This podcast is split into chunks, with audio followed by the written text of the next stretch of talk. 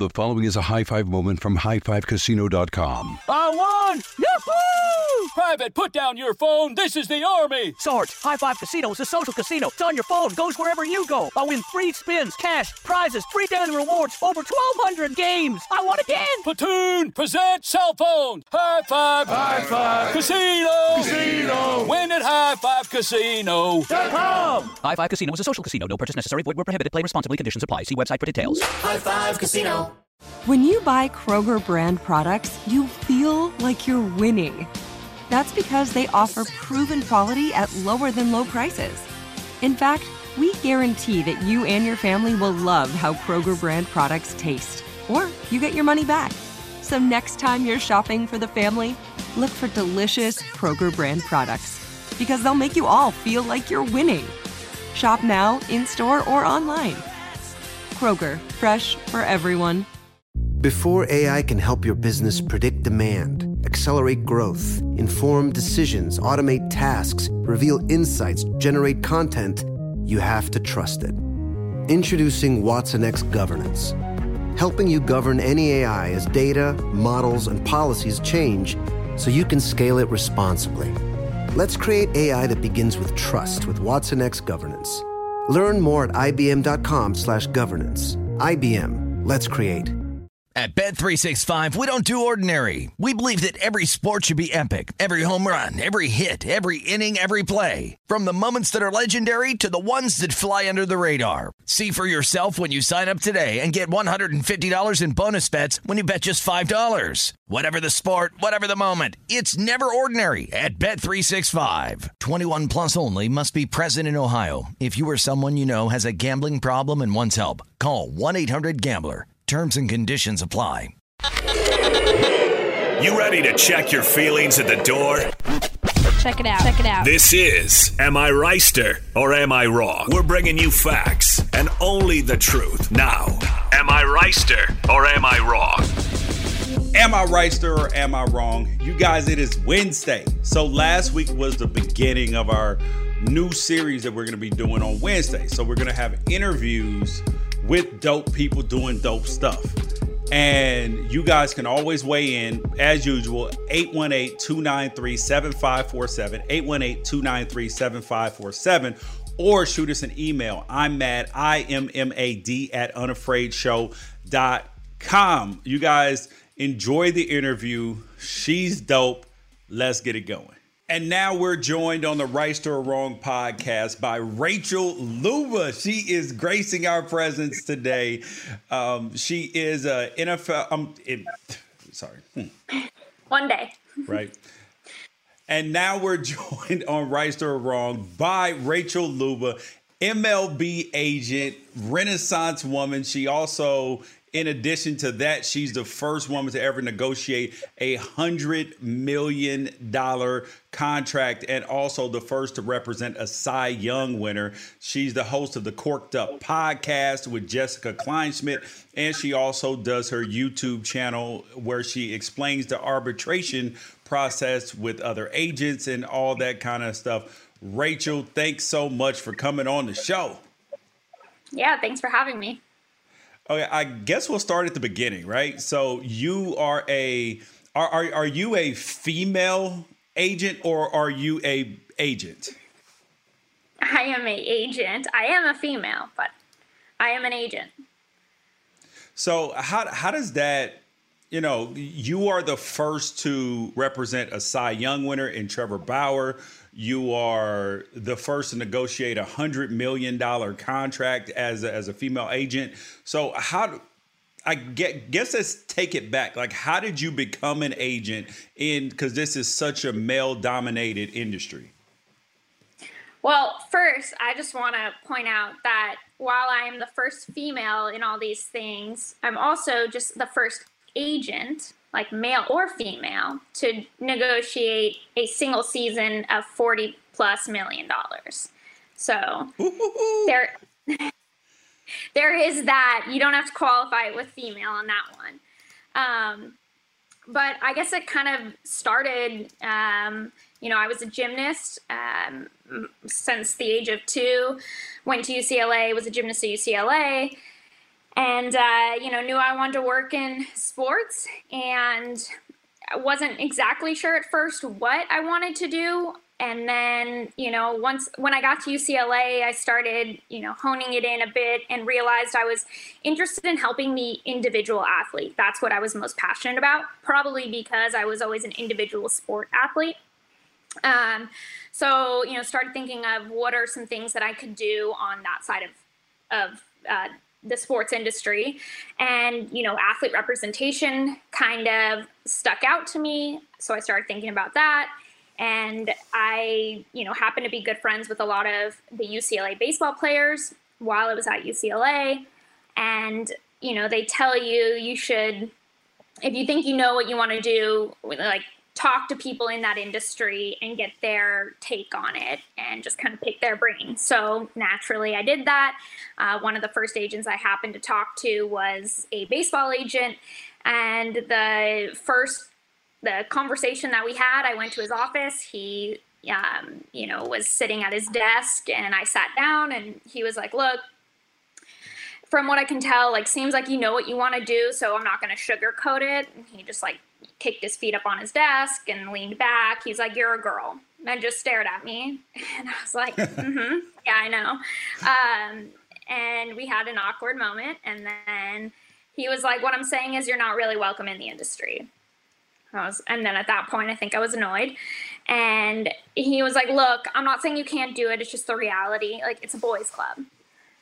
And I, at, you know, kind of figured, okay, this is pointless. Um, I was like, Is that it? And he was like, Well, I mean, I guess if you want any chance and any sort of credibility, like at the very least, you're going to have to get a law degree. So I walked out of there and I was text my parents. I was like, I'm going to go to law school and that's how I made my decision. And I oftentimes credit him for being the one to really push me towards baseball because I'm Like knowing my personality. I'm fairly confident that if he would, you know, talked to me that first time and was like, you know, it's a great industry. These are different avenues people take to get into it. You know, yada yada i would have walked out of there and been like cool like now i'm gonna go you know try to talk to an nfl agent or an nba agent but um, you know him telling me off the bat that you're not welcome in the industry was exactly what made me want to go into that specific industry. So George, George asked you your origin story uh, in the agency world, but I'm very curious about what your origin story, or or maybe like what age you were at uh, when you first encountered social media. Because of all of the people that we've had on this show and that we've encountered, you, you're probably doing it the best. Like that, that if if if I was to describe your social media usage, it would be five tool player. You're all over uh, YouTube. Um, Twitter, and and I mean, it's just every time there's a viral moment um, in base baseball, like with the D backs the other day. I see you in the in in the replies applauding them for doing a good job. I just I see your name attached to all of these things. I have a, uh, a friend of mine from Arizona, uh, Molly McManamy, who just uh, had a feature uh, story written about her in the Arizona Republic, and I was like, oh, this is so cool. Molly, like in her hometown paper, just got written about, and you're the first name that I see in in the replies congratulating her. I mean, you are all over the place. How did you get to the point where you were able to harness the power of social media and and and have it really, I think, enhance your success in this industry. Yeah, I, I think you're spot on on the, you know, with that it has really enhanced my ability to have success in this industry. And that's it, it, was a scary thing to buy into because i think social media in a lot of ways is a tricky thing to navigate. And there's you know a lot of uncertainty with it because it's dangerous. It can be your downfall too. Um, i think to be honest with you, uh, the person who really encouraged me to use social media and all of these different platforms, even the ones that I'm super uncomfortable with, which by the way are like Twitter, I've always hated Twitter.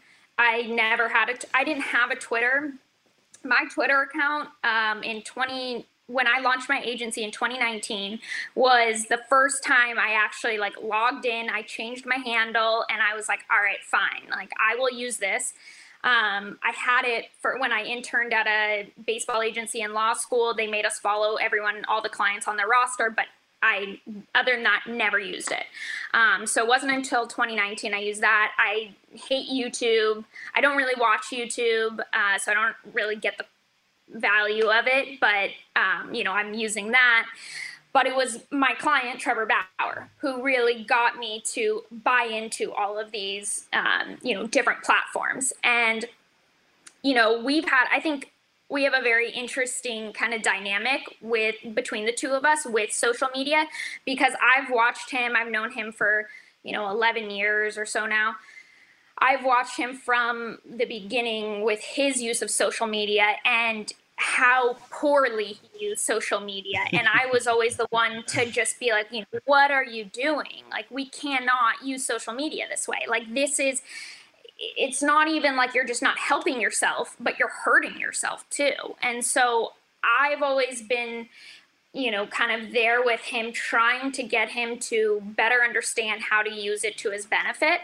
And he's, you know, equally though helped me in getting me to use all these different platforms and to you know see all these different platforms as different tools you know for and use them for different purposes. You know what my instagram is for which was always the one i was most com- comfortable with um, just from the beginning it's the one i liked the most um, you know, using that for now, the purpose of it is really to drive home this message that's really important to me about, you know, you can be feminine, you can be anything you want and still be a professional. Um, you know, you don't need to conform to some, you know, made up mold of whatever men expect of you, or I don't know, whatever it is. Um, so that's kind of like the purpose of Instagram. Whereas the purpose of, you know, Twitter is to kind of get my voice out there on big, you know, baseball related issues or sports related issues. The GMs all read what I tweet, you know, so that I know there's value there. Um, you know, using it in that way. YouTube is to kind of, uh, you know, get in, be someone who educates people on different things within the industry so that I can, you know, form some sort of or establish some sort of reputation as someone who does really understand, you know, various topics in the industry and is, you know, quote unquote an expert in, you know, this side of the baseball industry. So I've learned over the years how to use social media, um, but it's not necessarily something that I've always been comfortable with. Yeah, see, I like the fact that you have a plan. But you, I, I, George, I want to jump in real quick, George.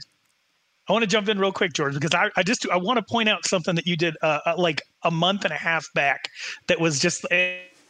I mean, it was next level. Actually, like came up with a, or you took somebody's suggestion as far as people who were fans of you, uh, the, and and gave them the name the Lubanati, and then you have your own account and you use that to um, promote and showcase people who are out and about wearing um, the merch that you've popularized from all of your other platforms. Like you have this feedback loop of everything going to benefit the brand and stay on message.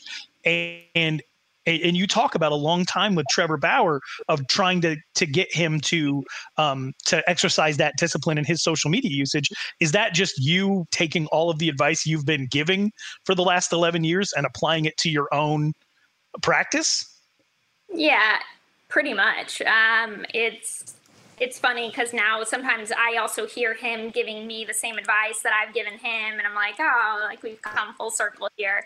Um, but yeah, I mean, I think there's it's really easy to do from an outsider's perspective. I think, um, like I've always probably had a bigger vision for stuff with Bauer um, than for myself, but then you know, I have really made an effort and he's tried to help me in, you know, doing kind of the same thing that he's done. And, you know, he's, he does a really good job with building his brand and all the different social media um, platforms that he uses. Now he's got like a full team working for him, you know, with doing all his social media, which is very helpful. Um, I, I don't have that. I kind of try to handle most of it myself. Um, but yeah, I love. I thought the Lubanati um, like name was so cool and smart, and I just I loved it. So I was like, you know what? I'm gonna run with it. And what better way, you know, to everyone who's wearing you know luba sports stuff and i was always surprised when people went out in the beginning and were buying luba sports merch i was like why would you buy i'm just a you know it's an agency and i'm just a person but Bauer was the one who kind of talked to me about it. He was like, "Look, but you created this, you know, this brand. Like, there's a message behind kind of who you are and your personality, yes. and people like they like representing that and they like promoting it. And it took me a while to really buy into that too because I felt like I'm just, I'm just like you know them i don't know why you would and this is just like my company um but but they love it and so you know it's free advertising right i they all rock their stuff and I feature them and it's a way to interact and been I'm gonna have some more cool like Lubanati merch and like see, necklaces that I'm gonna come out with. Soon. See the, the the cool part is is that I don't think that you intended, which is which is super dope, that you didn't intend for you becoming an agent to actually be so meaningful to so many other people. Like I would have, like I want a, a Luba Sports shirt because I like you. I like what you represent, and I think that that's why people want the the merch because you represent, to in, in my eyes, a powerful, strong person. You're young in doing it, and and also the fact that you're willing to be yourself you know what I mean? Like that, like on your on your Instagram and all that. So like, so so my question to you is is how did you get into the industry in terms of getting your first client? Because that can be difficult. I mean, whether you're a man agent, woman agent, anybody, getting that first client is hard, and especially a big name client. So, how were you able to, you know, to go from zero to uh, suddenly being thrust into that not not just the big leagues, but the big league of the big leagues? Um, people, I think, like oftentimes think of me as an overnight success or something. Um, couldn't be further from the truth. I mean, I've spent the last 11, 10, 11 years working towards this. You know, I told you when I sat down with that agent, that was my freshman year at UCLA my UCLA bio, it, for, you know, as a student athlete, what talked about my career goal was like being a sports agent. So this was something that it, I mean, I've been working at, and obviously I've known Trevor for you know a long time. We were both student athletes together at UCLA, and we kept in touch. And I think, you know, he happened to kind of be the perfect fit for my first client because one, he's someone who, you know, he isn't built at, you know, just kind of this freak natural athlete. Like I make fun of him all the time about about how I am way more athletic than he is, and and he knows that he'll never deny it. Uh, he's not. He'll tell you like he's probably one of the worst athletes in MLB, but he you know, growing up, he loved baseball and he's got, you know, his dad is a chemical engineer by trade. Trevor in college was a mechanical engineer major. He's got this engineering background and he used, you know, physics and math to basically find ways to create pitches and create a weapon basically that could thrive at, you know, the MLB level. Um, so he doesn't view anything as you have to be one type of person um, in order to succeed or thrive in in anything.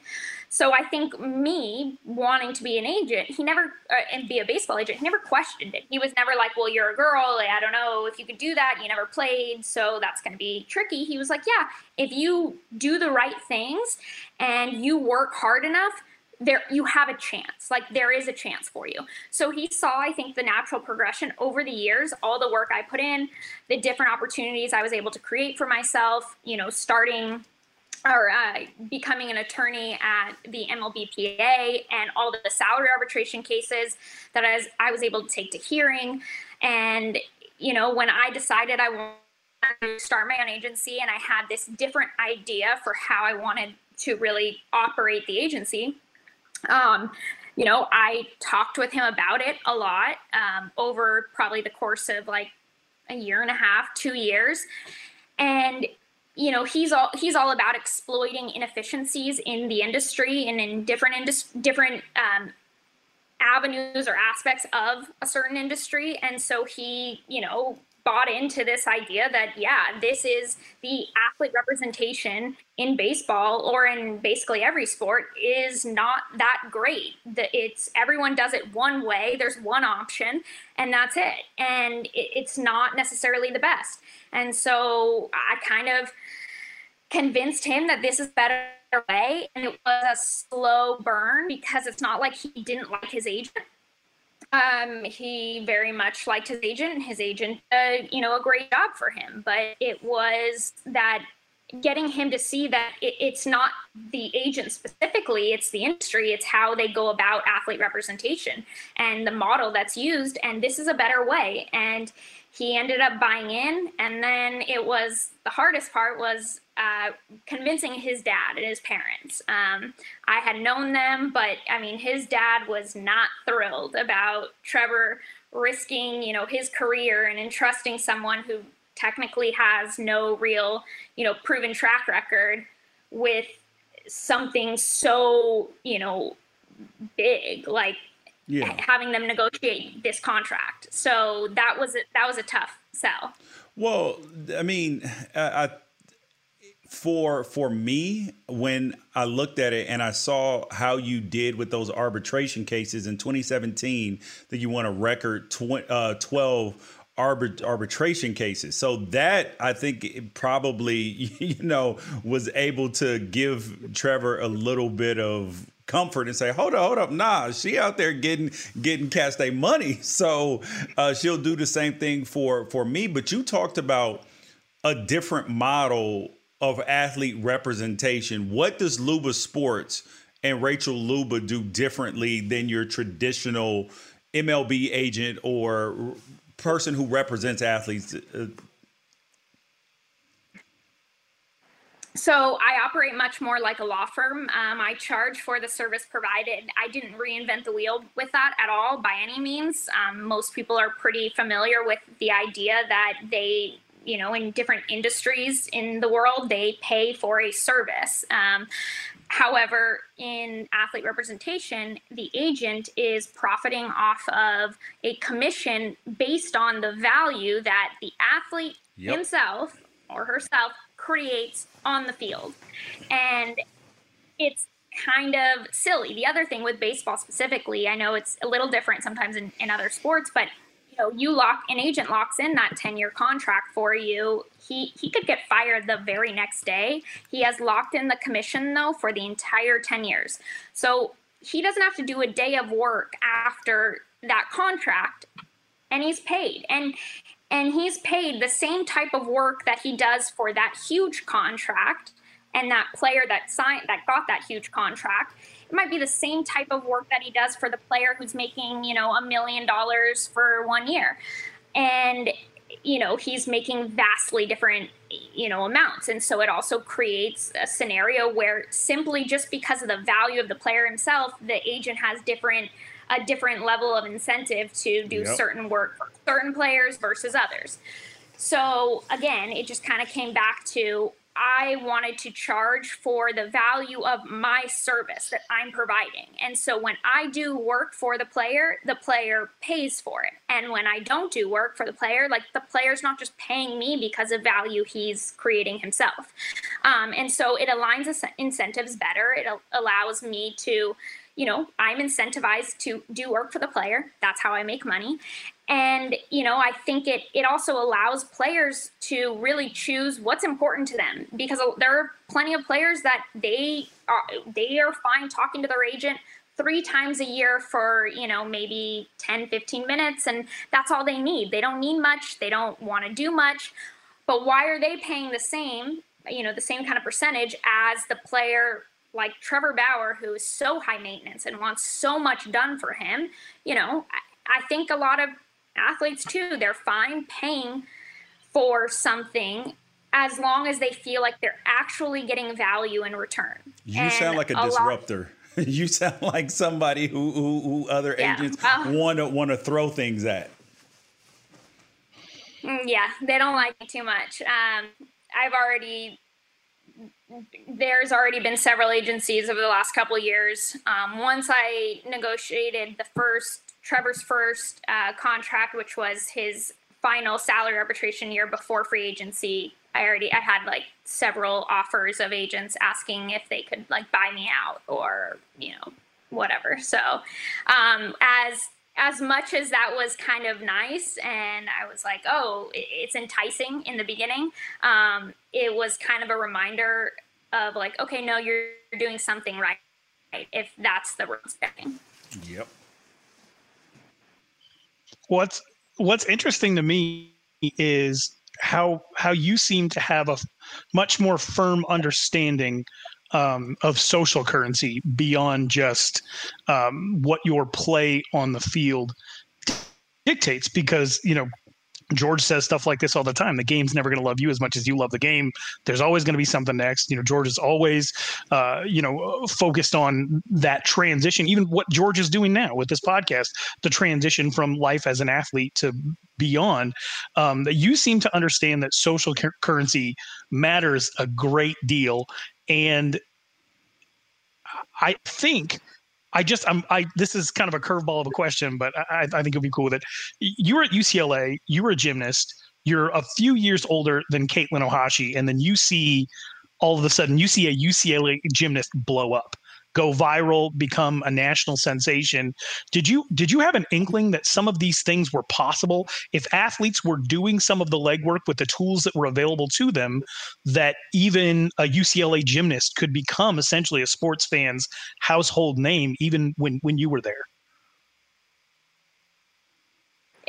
I mean, yeah, I think I don't know if when I was there I necessarily thought about it. I don't think I really started thinking about the value of social media in that way um, at UCLA. I don't think it w- was really until, you know, while I was in law school or maybe, you know, even just kind of graduating and going in, you know, really now going into the baseball world. But it's absolutely, you know, and, believe in it and, and subscribe to it that what you can do with social media is so much more impactful in the long run than your whatever your immediate or current kind of career is. Um, because and i tell like all my minor league guys this i tell you know i tell even my big league guys um, you know even someone like yasiel puig who i have who he's got you know he's close to like a million followers on even just instagram and you know i talked to him about social media and he's like i don't really care and he's so lucky to have that many followers and i'm like Oh listen my God, the dude, What- he missed out. on If he didn't embrace that, I mean, like I, because I'm a huge Dodgers fan, so. I mean, I remember be the uh, Puig your friend, dude. Do you know how much that was worth out here? that yeah so he, i mean he's he goes through you know ebbs and flows with that and buying into social media but sometimes and it's easy for an athlete or someone to just kind of at times just roll their eyes at it and you know blow it off and say it doesn't matter and i don't care about it when you know maybe things aren't going your way but there is so much value in creating a brand because one day like you will make a set amount of money in your sport. Uh, for if you're a gymnast, if you're, you know, Katelyn Ohashi, like you're not going to make necessarily a even a career on your sport. However, you can take that small amount of time that you have as somebody, you know, notable in your sport. I tell my guys this, you don't no one knows that, you know, what minor league baseball is actually like. They just see you're a professional athlete and they see that blue check mark and people want to give stuff to you. People want to follow you. People, you know, you can literally be nobody and you could be someone who will never even make it past, you know, high A. But if you have that blue check mark, if you can say you're a professional athlete, like people will follow you. Build that brand now because when you never make it past high A, you're suddenly, you know, eventually you're going to retire and but you have this huge following. You've got that blue check mark. And now, you know, let's say you wanted to be a broadcaster or whatever you want to do. You've already got this personality. It's so much easier to do things with it. I think one of the coolest thing discovering about you from from this interview is that you actually bought into using social media. So all of these agents out there that see you as a disruptor or, or see you doing something that they feel like maybe they can't do themselves and you come on this podcast and you're like i wasn't a believer in this. I i, I yeah. was uncomfortable with the idea of twitter. Uh, i'm not somebody who consumes youtube but you're still able to see the importance in it. Um, I, I, will, I will tell you this.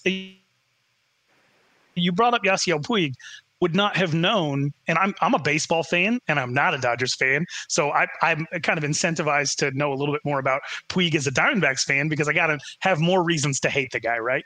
So. But I would not have known, and I, I don't know why I didn't know this, but I wouldn't have known about his background if it wasn't for you tweeting about it. I had no idea that the guy went through literal hell yes. just to be on this soil. Had no cut off his hands and, with and the because of social media. Yeah. Right. And because of social media, I I know now.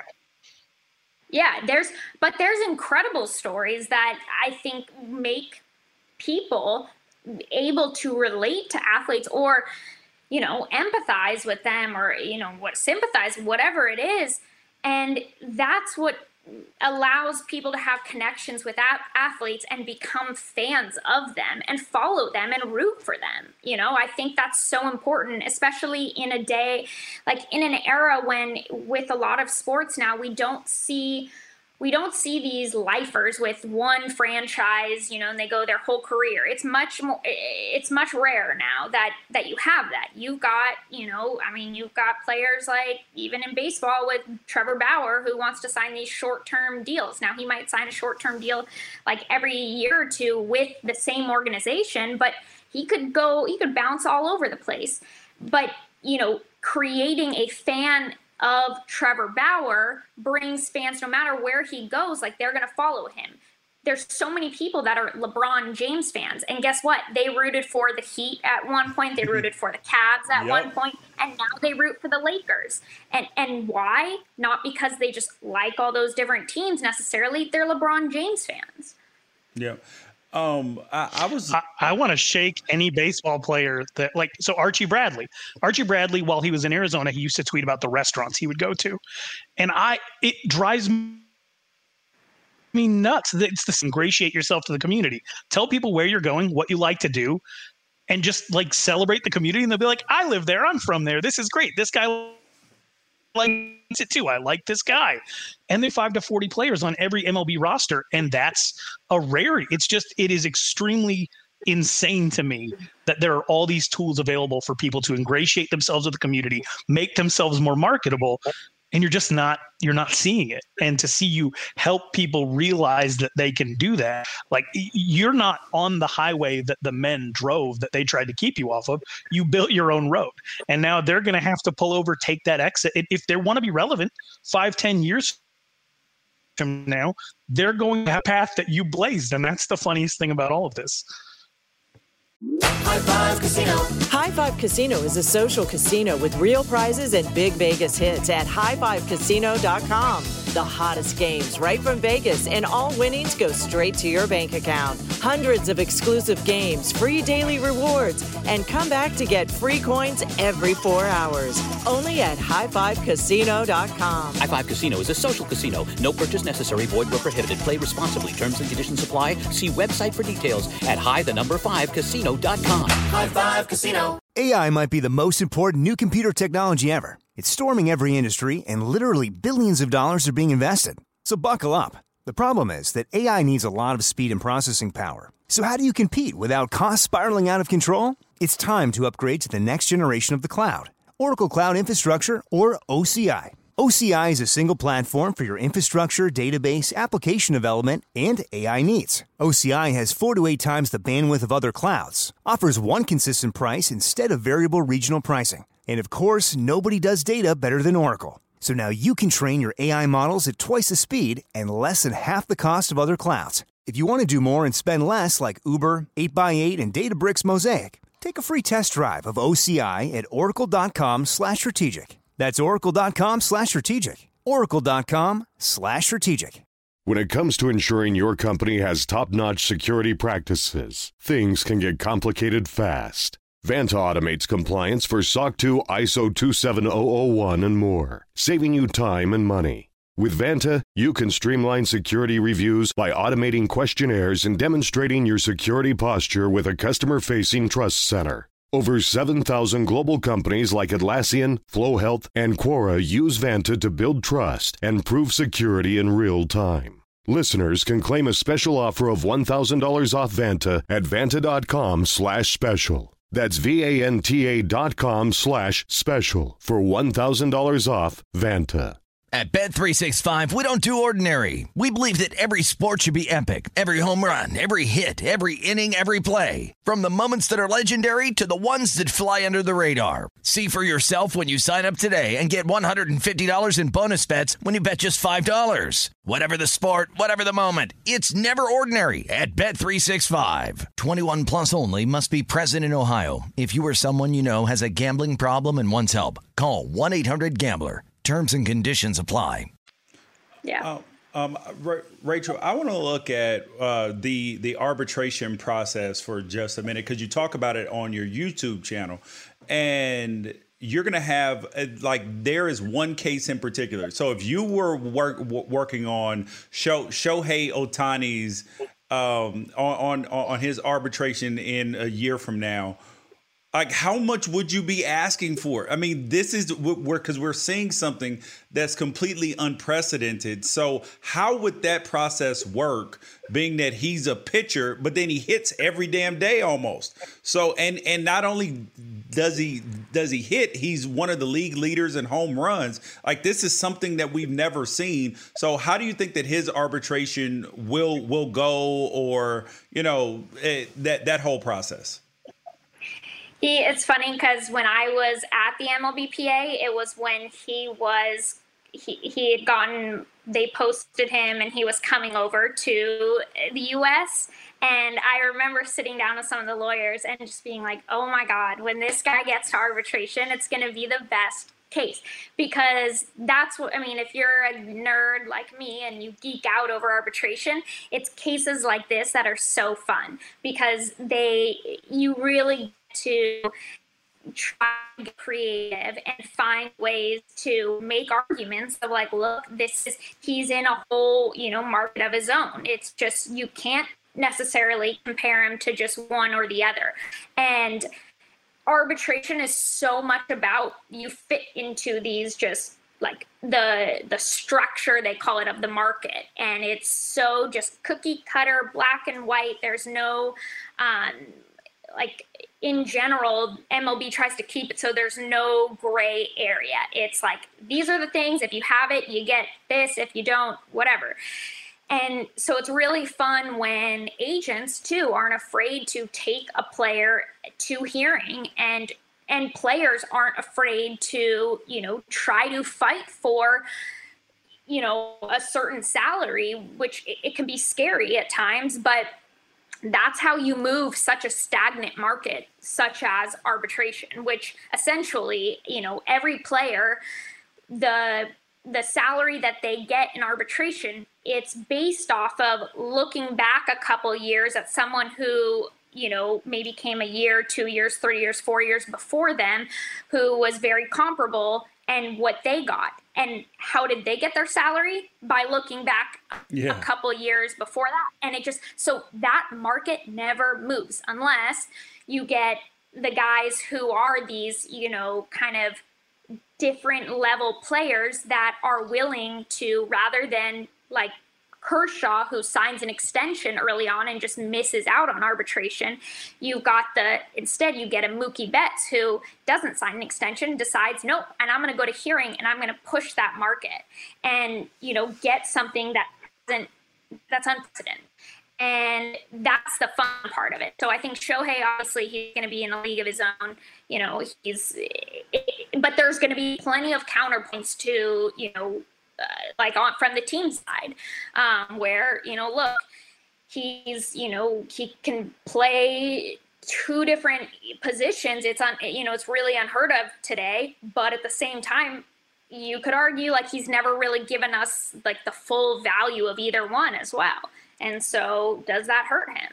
You know there's gonna be like there's gonna be plenty of counters on his as well yeah, um, I, I wanted to ask you about the state of kind of the players versus the union, the the uh, players in union versus the owners, because it appears that we're headed for a work stoppage, which which I think would be devastating to baseball, particularly if it drags on out to the start of the season, because we remember what what happened '94 90, 95 that that whole deal and it tanked some of the ratings all like people just didn't feel good about it.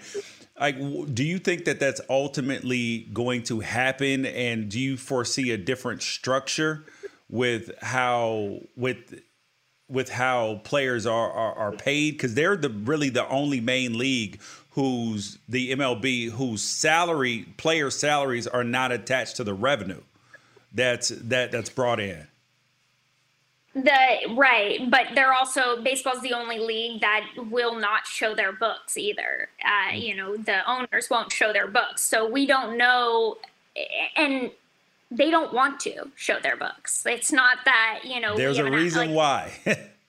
exactly. So, uh, there, I don't think it. I don't think either party has much incentive to necessarily, you know, attach salary to revenue yeah. um, because it's also like baseball i mean the player side i think most are smart enough to see that there are ways pretty easy ways to manipulate your you know revenue um, so that it looks like you're maybe not making as much when you know maybe you also own you know they can own the parking structures and you know maybe the town the streets where all the bars are those owners own that. And so for game days they're making all that revenue that's coming in but they won't count that as actual you know baseball revenue even though they wouldn't have it without the team. So i don't think either side is too uh, like into that idea necessarily yeah. but y- you never know. Um, i think it the the relationship right now between the two parties is is not great but that's more so the MLB or that's more so MLB and the MLBPA. Yeah. Um, and I think the leaders in with in both of those organizations need to figure out a way how to have a better relationship because there's no reason that you know two parties that need to work together all the time because that's how we have baseball. that they can't sit down at a table and work something out. They're constantly they're constantly trying to get the win and the other side gets the loss always. And like that's not how you have a good working relationship. Like they need to see that they both have kind of the same objectives in many ways. One thing about people who uh, who break shit for the sake of progress is uh, sometimes they can't stop. And I hear you talking about uh, the league, and I've heard you on other podcasts talk about ways to make baseball more fun and things like that. At what point? At what point do you feel like it, it's enough like when you have their attention because you're continually critiquing the way the game is run the way that things have traditionally been done versus the way that they could be which would benefit everybody involved trying to convince them you have the same exact concerns as they do which is to okay. yeah um did we lose him? Oh did i did i did i disappear yes. here just to sum to sum up my question is like what, what's that point for you where you feel like you have to pull back or, or, or jump in you know to criticize um, baseball and, and the way that it's run for the greater good? Um you know i think i think i do it a fair amount and i did it a fair amount especially during like quarantine negotiations. Um i also think you know my client trevor bauer does it a fair amount and you know, can often be, you know, he has a like target on his back because of it. But you know, I think someone has to do it because if there's one thing I learned with baseball, it's that, and this goes for basically anything in the sport. If somebody doesn't just shed light on it in public, like in public or on social media, then baseball will sweep it under the rug and just to the point of like their downfall because they never i think in the history of the entire sport have ever wanted they don't like controversy. They don't like dealing with that. Yep. um, so they avoid it and they you know turn a blind eye until their hand is literally forced. You see it with every cheating scandal every you know anything.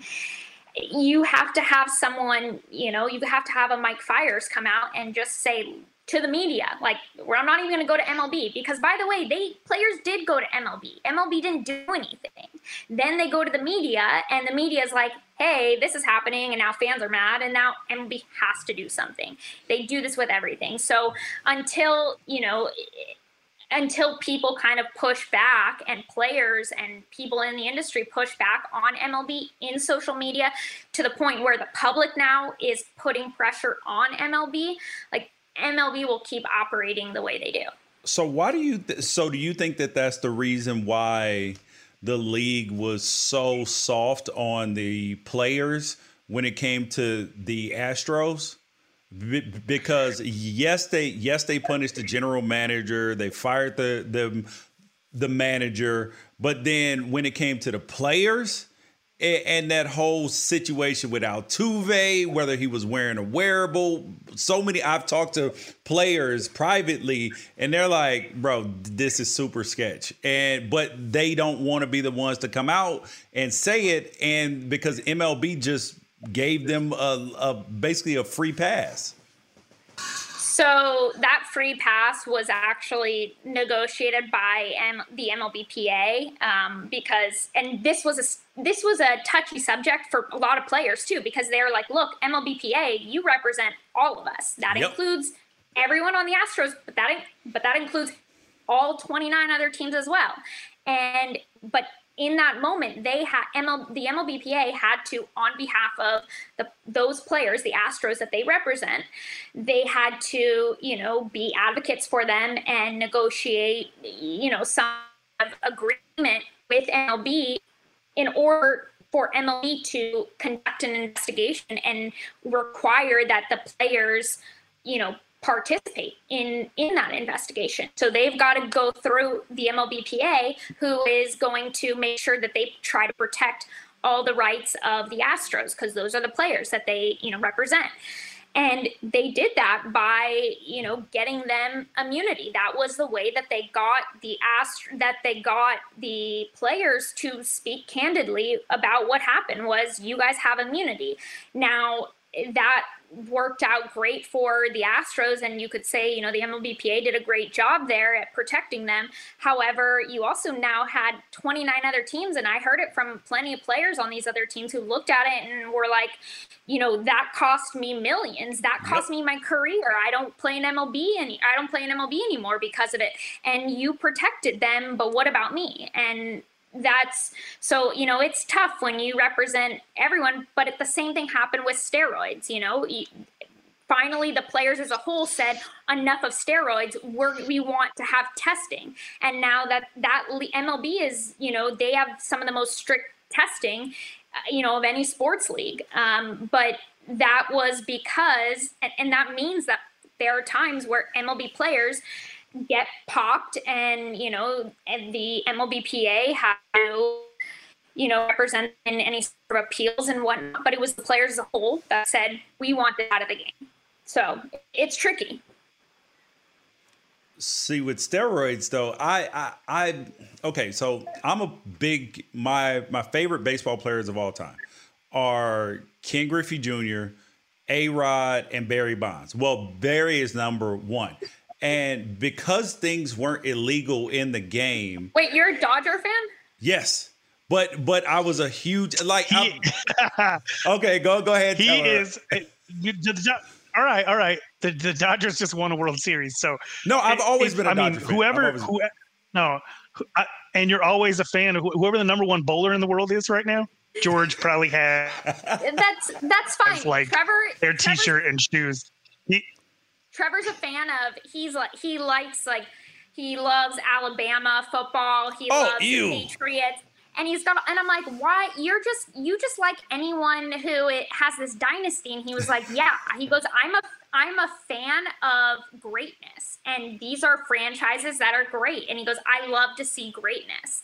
And I'm like, all right, whatever. Listen, listen. I can't help. I live in L.A. Dodgers, Lakers. I- I, I live a charmed sports sports life. Um, unlike unlike Ralph, who chose up bad. He chose like the Phoenix Suns, the uh, the uh, Diamondbacks, and you know, and and Wy- Wyoming Cowboys. So you know, you know. I'm not going to argue. I'm not going to argue. I'm not.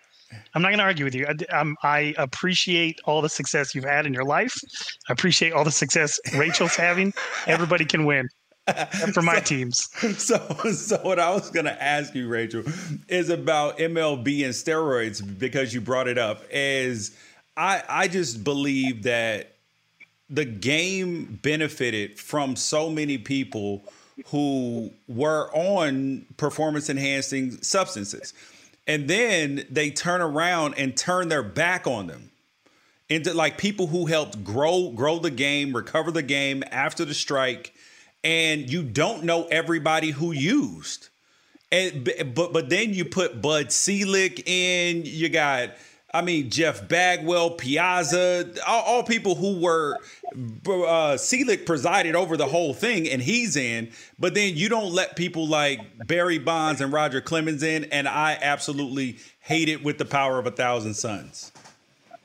I've got I've got a shirt I rock all the time that says Barry Bonds is a Hall of Famer on it. I I fully believe he is. I think that was who are we years later to look back and say that, you know, be the judge of who was using and who wasn't when there there weren't any there wasn't any testing in place. Now, I believe if once there was testing that was put into place and at that point anybody to test positive after you're you're out i mean you, you don't have a choice but up until then i think everyone i think the greats of that era or and of the sport in general during even during that time they should be allowed in Yep. and now that's a part of MLB's history. You know, you can talk about that in Cooperstown about how during this era this was so prevalent. But I struggle with this idea of like trying to now we look back and we get to decide when you're right. Like they I mean, I have we I have another shirt, and this is all from Trevor's media company Momentum, but that says steroids saved baseball, and I think it did. It, it saved baseball, you know, after the strike. Um, I think you gotta you can't you can't punish these guys now, and you know, I think you could look at it and say, you know, look, eh, the commissioner has flat out said and they've made it clear they are not they don't care about the the foreign substance thing like they're not going to enforce it right? Yep. but now you see this slowly in the last like you know couple months they're making this shift of well maybe we actually could enforce what if we got to a point where they strictly enforce the foreign substance thing and now what do you do with this entire generation of pitchers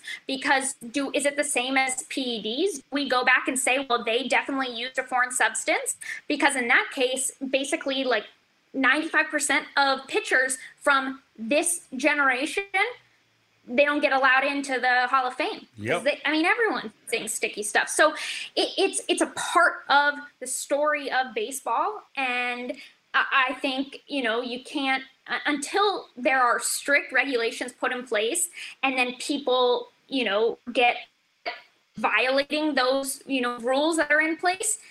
You you can't you can't sit there and you know like hold hold these guys accountable for stuff that is not enforced and is you know prevalent throughout the game. I just try to imagine uh, NBA fans tolerating the NBA Hall of Fame or the Naismith Hall of Fame not allowing Michael Jordan, Shaq, and Larry Bird.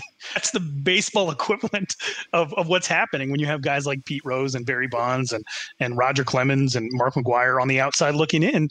and I, I can't imagine any other sport and the fans of that sport allowing that to happen. And it's crazy to me that there's that much of a power structure in baseball where or or we're that fragmented as fan bases where we say that like, yeah, no, it's cool to get in because I'm not a Giants fan. Yeah, it's it's bad. Uh, but I think you've got the just the, there's like the, that purist old school kind of mentality in the sport that is so they're all about like the purity of the sport when in reality i think everyone just needs to embrace like the sport so far from your it's been like that since the beginning yes make baseball fun dude i wanted to give trevor bauer a, a hug and a kiss in the mouth two weeks ago when when he came out and said stop hitting people it's weak I was like, thank God somebody said it. Like these stupid unwritten rules, which are antiquated and all of that. But um, but b- before we uh, let you out of out of here, Rachel, I have one more question, and Ralph can go. But um, okay, so you have been a trailblazer in the agent field. So has uh, in the NFL Nicole Lynn. You know, so many so many other people. And I'm sitting here and I'm thinking, all right, what's what's next for Rachel Luba, and how long before we see a a coach in the MLB? I'm sorry, well, a manager. Well, it, it was see, it, it, seems further in the MLB, but um, uh, a coach in football or a as as a head coach or general manager who is a female. It's tough because I think we still have a long ways to go. And I say this because I think a lot of a lot of it starts just at you know I'm I'm not for just putting a female into a position simply for the sake of having a token female. Like I almost got a job at an agency when like for which I realized was largely because they just viewed me as a token female, not because they saw the value I offered. So you know, in order to actually have women who are like qualified and plenty of women who are qualified enough for these positions, it starts at, you know, kind of that grassroots level of letting young girls see at you know a young age that hey if you are interested in sports like these are all the different jobs you can have. There are plenty of young girls who love sports and they're like i could be a broadcaster because they see a bunch of women doing that. That's the one thing they really see is you can be a broadcast sideline reporter yeah. whatever. You know it's gonna take i think women who are now in the in the industry you know speaking up and, and building platforms for themselves and encouraging young girls that there's so many opportunities that they can do and they are welcome in the industry. But i think it's going to be a while because i still think there aren't enough women that are or you know girls that are you know over like there that are qualified enough that can compete for these positions because most just have been you know like completely dissuaded from doing anything. And and now there are still some for sure but like it's competitive. It's competitive for guys. So i think it's going to start at, at a grassroots level but hopefully you know in the next you know 10 years like we'll start seeing that like nor and it'll be normal I'm definitely I'm thankful for your presence and you and you putting yourself out there the way that you do. And then you know you have people like Bianca Smith with the Red Sox and even even uh, Hannah Huesman, right, with with the Philadelphia Phillies, who is like a mental health coach, and the stuff that she does, and that some baseball players kind of spread around. You know, I've, I've got I've got three sons and a daughter, and I I don't I think the close closest I ever saw any women being involved in the game was, you know, th- there's no crying in baseball. It was a Tom Hanks movie. It wasn't actually affiliated with with uh, Major League Baseball at all. Um, locally, we had a woman named Jody Jackson who covered the um, the Diamondbacks and still does this day. But I'm so one one woman associated with uh, baseball as I grew up as a fan, and I know that if, if my kids uh, are somehow turned on to the game of baseball, which seems like it'll be difficult in the day and age of everything is you know uh, six second attention span. If if they ever find a way to latch onto baseball and connect, I know their experience is going to be a lot different than me because there's people like you out there, Sandy Charles with MLB Network there's there's all people all over the place. They're just going to see it through a completely different lens, and that's going to be incredibly important to all of them and the experience they have down the line. Yeah, absolutely. I mean, there was a little girl on Twitter who took a picture she tweeted at me and asked if i had advice on she for career day she wanted to be uh, dress up as a sports agent. She's like what should i wear? I'm like that's so cool. Oh, you know when i was i don't know if she's like 10, 11 I, I don't know if i you know, if I wanted to be a sports agent, like if the thought of that's what you could do, I wouldn't know who to look to. I didn't know who to look to when, you know, when I was at UCLA. Who am I, who who's that other girl that I could point to and is like, oh yeah, she's an agent, she's doing it. So I, think it's really cool. Uh, I, I, know I told you it was the last last one, but here's here's my actual last last one. So my so my wife went to UCLA, right? And she's a boss in her field and industry, and and was in the commercial real estate world for so long, which is another male dominated industry. And she was absolutely crushing it. And some of the pushback that she would get from some of the men that she was beating up was, oh, she's just getting this because she's pretty, because she's, you know, or she's sleeping with the guys and all, all, all, of this stuff, which, which wasn't true, and we know is not not true in your case. But like, do you even feel a need to? Address that like to to to combat it or do you feel like listen i'm just not even ignoring i'm ignoring all stupidity um, I go back and forth on it, and I sometimes I do address it. Sometimes I call out guys who you know say things to me. Someone said to me the other day that um, you know, let's be real, you probably don't know much about the game at all. It's just that you're hot, so guys are cool with you being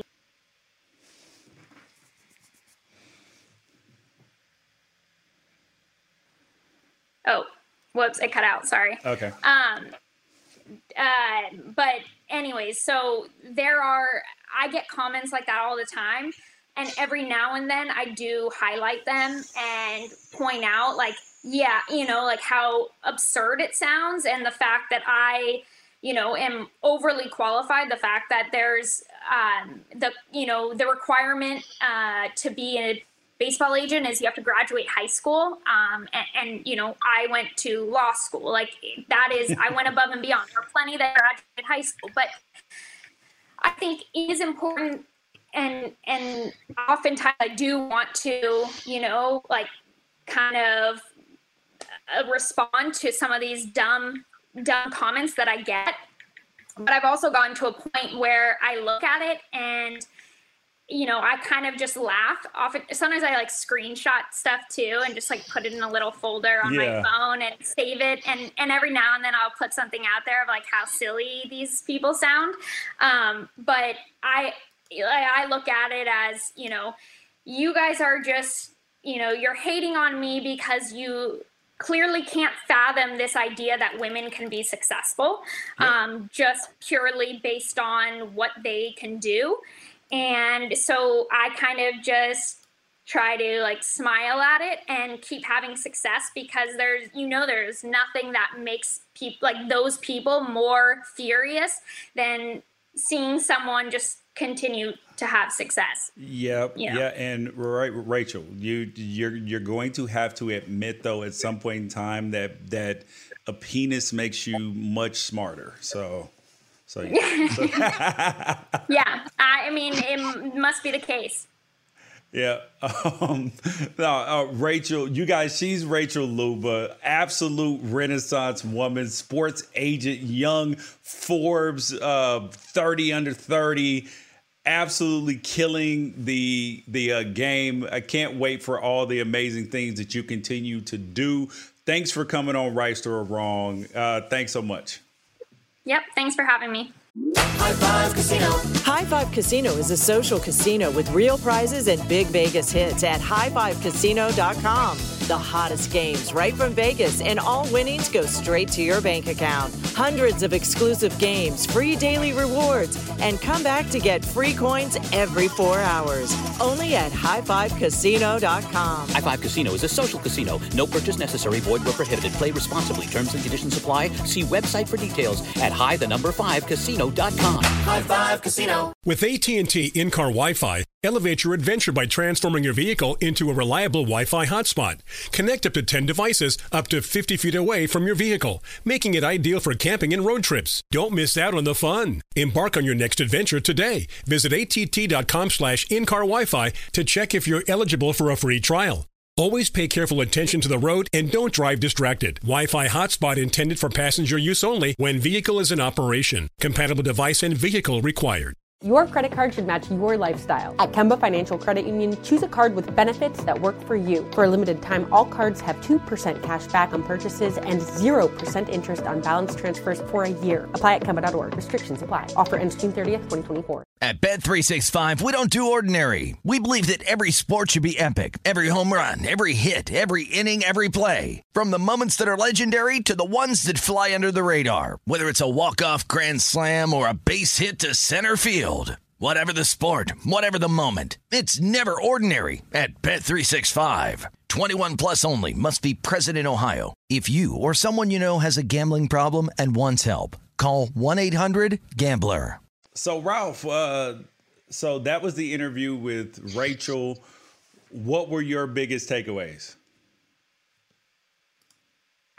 It's it's always interesting to get somebody in the room who a lot of people have a preconceived or or earned notion about in their mind. I'm sure that anybody who has an opinion on anything feels like it, they have it for a reason. Um, but my, my, experience leading up to this is anytime that I see Rachel Luba's name on anything that that isn't directly related to work that she's doing or work she puts out, is just people being mad online. Yeah. like that's the to be very honest, that's most of what I see. I'm gonna send you a tweet right now, George, uh, that that is kind of a microcosm of the type of stuff that she gets in her mentions every day. Okay. You let me know what you think of that when you when okay. you get it. Okay, I got it. Here is the tweet. Rachel, go fuck yourself. You are bad for women in sports. How? How? How how is a woman in sports bad and doing dope stuff bad for women in sports? It makes zero sense. I have no idea, dude. I, I, I, I would like I told her at the end of the proud. interview. I would be proud if my daughter went to do the stuff that that Rachel Luba's doing. Like what? What is can, there? To, she's a lawyer representing MLB players doing dope stuff. She's on Forbes 30 under 30. What is there to hate? Because she's a disruptor. I, I'm telling you, dude. It's the it's people hate the fact that so so I think in the industry she gets hate because she's a disruptor to their traditional financial system, right? Which is which I always thought was kind of criminal. Like, why am I paying my agent for negotiating a contract four years ago.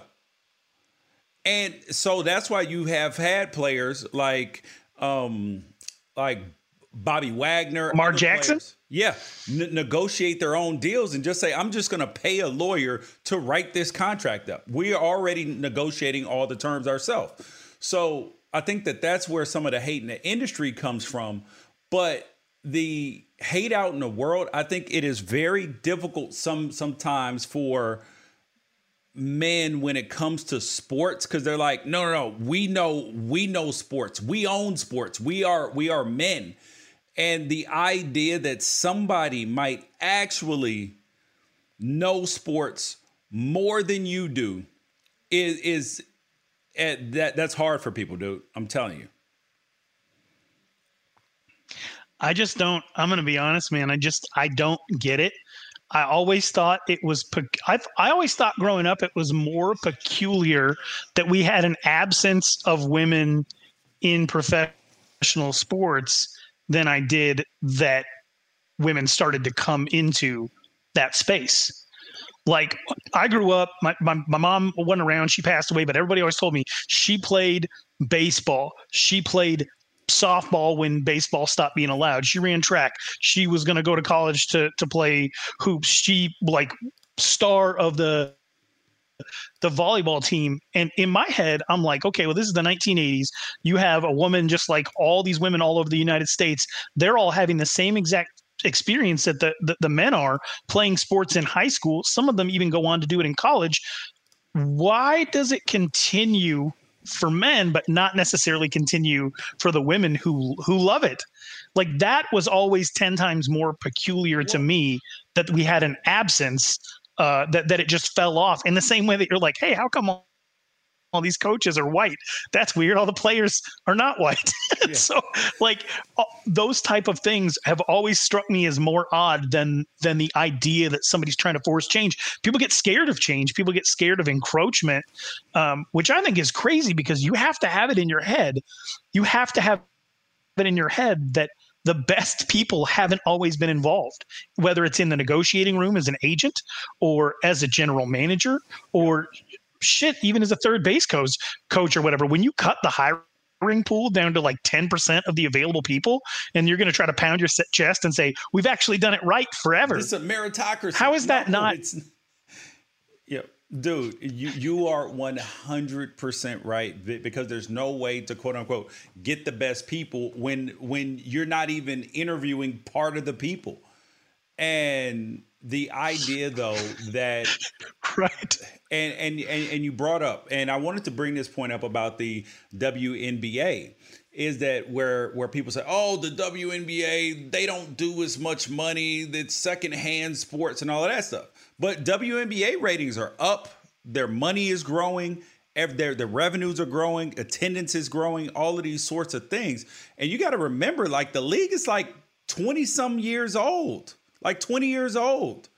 Like the the NBA, the, like people don't realize that in 19 that uh, it wasn't until like 1980 or after that or somewhere around there that NBA games started being shown live like championships. They were tape delayed. Like it, it was not the behemoth that it has grown into.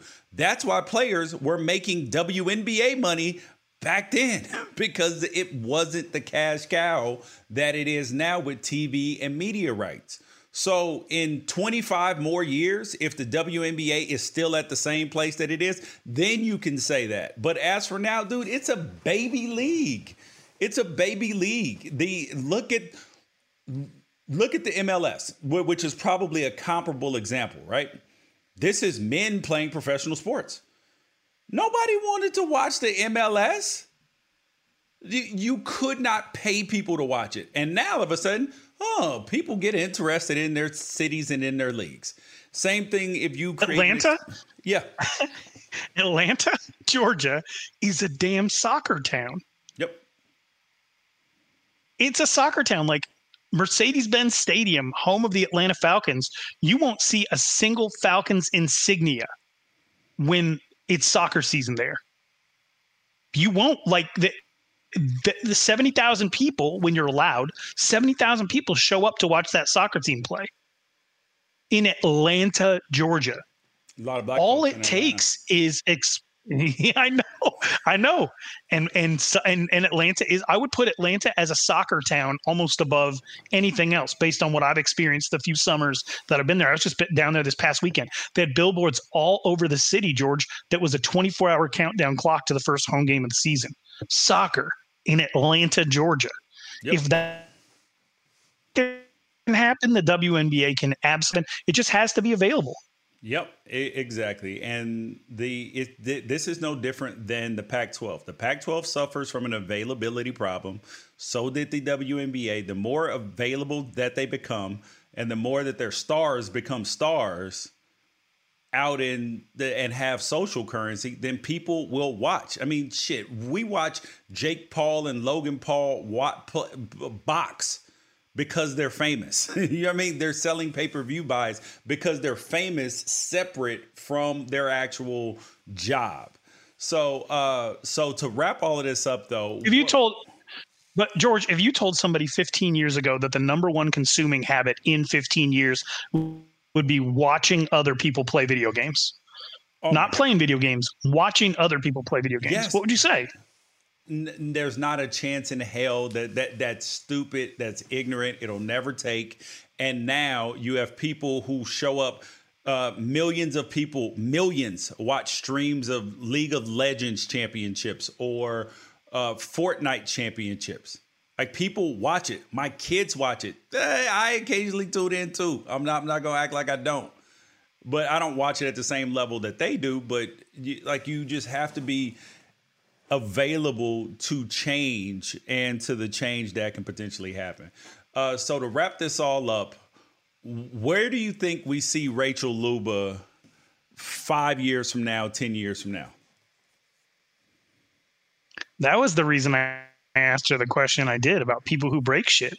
Because some people who break shit just need to keep breaking shit. Yep. And there's some broken stuff up at the top of baseball. And so, I mean, five years ago, there was no, you know, she talked about her journey and the the thing of people just now knowing, like learning her name now and being like, well, you just blew up because Trevor Bauer, you know, got a contract that any agent could negotiate. Like she went to law school. like anybody who and went to law school is not an overnight success. Dude, and she negotiated, right. she won tw- a record 12 arbitration cases. Like that's that right. like she didn't just win some arbitrations and was like, "Yeah, I'm going to go be a lawyer." She won the most that had ever been won in a year. And then came out and was like, "Yeah, I think I'm going to go be an agent." And, and, and people are saying, "Oh, yeah. oh, it's uh, it, it's only cuz she's hot." Yeah, all right. All right, she will she will she will whip you with that hot brain. You will, you will be on the losing end of a negotiation messing around with her. And that's what I'm saying. So you're asking me where I think she'll be by 33 years old, based on the trajectory of stuff that she's already done, and her mindset going in, and the fact. Oh my God, mate, who knows, man? Here, he, here's here's my main point: is that after this conversation with her, the one thing that I learned that I didn't know before is the reluctancy that came with um, with where she's gotten. Um, and the truth of the matter is, she's doing what needs to be done in order to be relevant, in order to make the change in the people who are in her current circle of influence.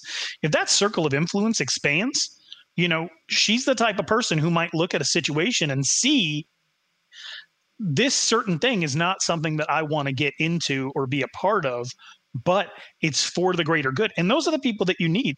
The people who are willing to embrace change that might not necessarily suit them, the people who aren't necessarily just lobbyists for their own self-interest but lobbyists for everybody's self-interest that they're willing to eat food that they don't think tastes good because they know it's nutritious right? Like yep. and and i think it, that mindset can take you a really long way in this world. And now that she knows more people and has more um, has more connections and has this track record of success that's publicly available, plus she has the ability to enhance her own legend and her own brand um, in a much better way than any other agent that I've ever. Because the only other thing that any other agent ever did was make sure that they're in that camera shot on draft day.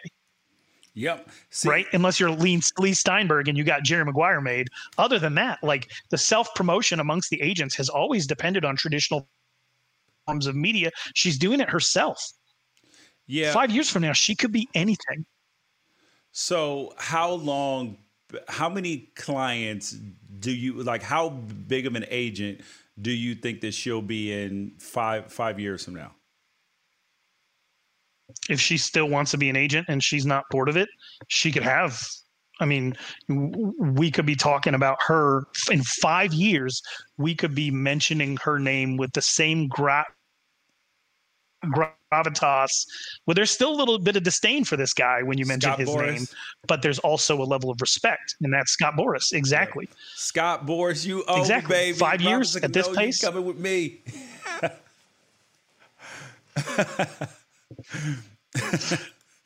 um, yeah. So, I, dude, I am actually I'm getting me a Luba sports shirt as we as soon as we get off of here because I, am a supporter, man. I, I, support people who come come on the podcast and also people that that I like. So, um, you, you guys though Let's see George George Wrighster's mug on the Lubanati Twitter account. That's great. Dude, absolutely. Absolutely. Why not? Um, dude, I don't think that there I think that there is a um a lot of times people don't want to support other people who are doing dope dope shit. And I tell my son this all all the time, who's 15. If you look at his Instagram, he's always bigging up his teammates, bigging up his friends, and that's from what I showed him that LeBron does. LeBron, when other people in the league they do dope dope stuff, he's one of the first people to comment about it and that gave other people license to comment on it and like not be like oh i gotta hold this all to myself no i can recognize your greatness and still be great myself um, you guys, this is Wrighster or Wrong. I am George Wrighster. He is Ralph Amsden. Thank you guys for joining us. Peace out. Catch you guys on Friday. High Five Casino. High Five Casino is a social casino with real prizes and big Vegas hits at highfivecasino.com. The hottest games right from Vegas, and all winnings go straight to your bank account. Hundreds of exclusive games, free daily rewards, and come back to get free coins every four hours. Only at highfivecasino.com. High Five Casino is a social casino. No purchase necessary, void where prohibited. Play responsibly. Terms and conditions apply. See website for details at high the number five casino.com. High Five Casino. You wouldn't expect to hear that we're America's third best city for beer like this one or home to vibes like this and this. It might surprise you that we're top 10 for immersive art that's like, whoa. And, hmm, not to mention, we have one of the top zoos in the country. So, can a city with the country's best pro soccer team, ranking as a top culinary destination in the world, be in your own backyard? Yes, Columbus. Plan your summer at experiencecolumbus.com/summer. Your credit card should match your lifestyle. At Kemba Financial Credit Union, choose a card with benefits that work for you. For a limited time, all cards have 2% cash back on purchases and 0% interest on balance transfers for a year. Apply at Kemba.org. Restrictions apply. Offer ends June 30th, 2024. At Bet365, we don't do ordinary. We believe that every sport should be epic. Every home run, every hit, every inning, every play. From the moments that are legendary to the ones that fly under the radar. Whether it's a walk-off grand slam or a base hit to center field. Whatever the sport, whatever the moment, it's never ordinary at Bet365. 21 plus only must be present in Ohio. If you or someone you know has a gambling problem and wants help, call 1-800-GAMBLER.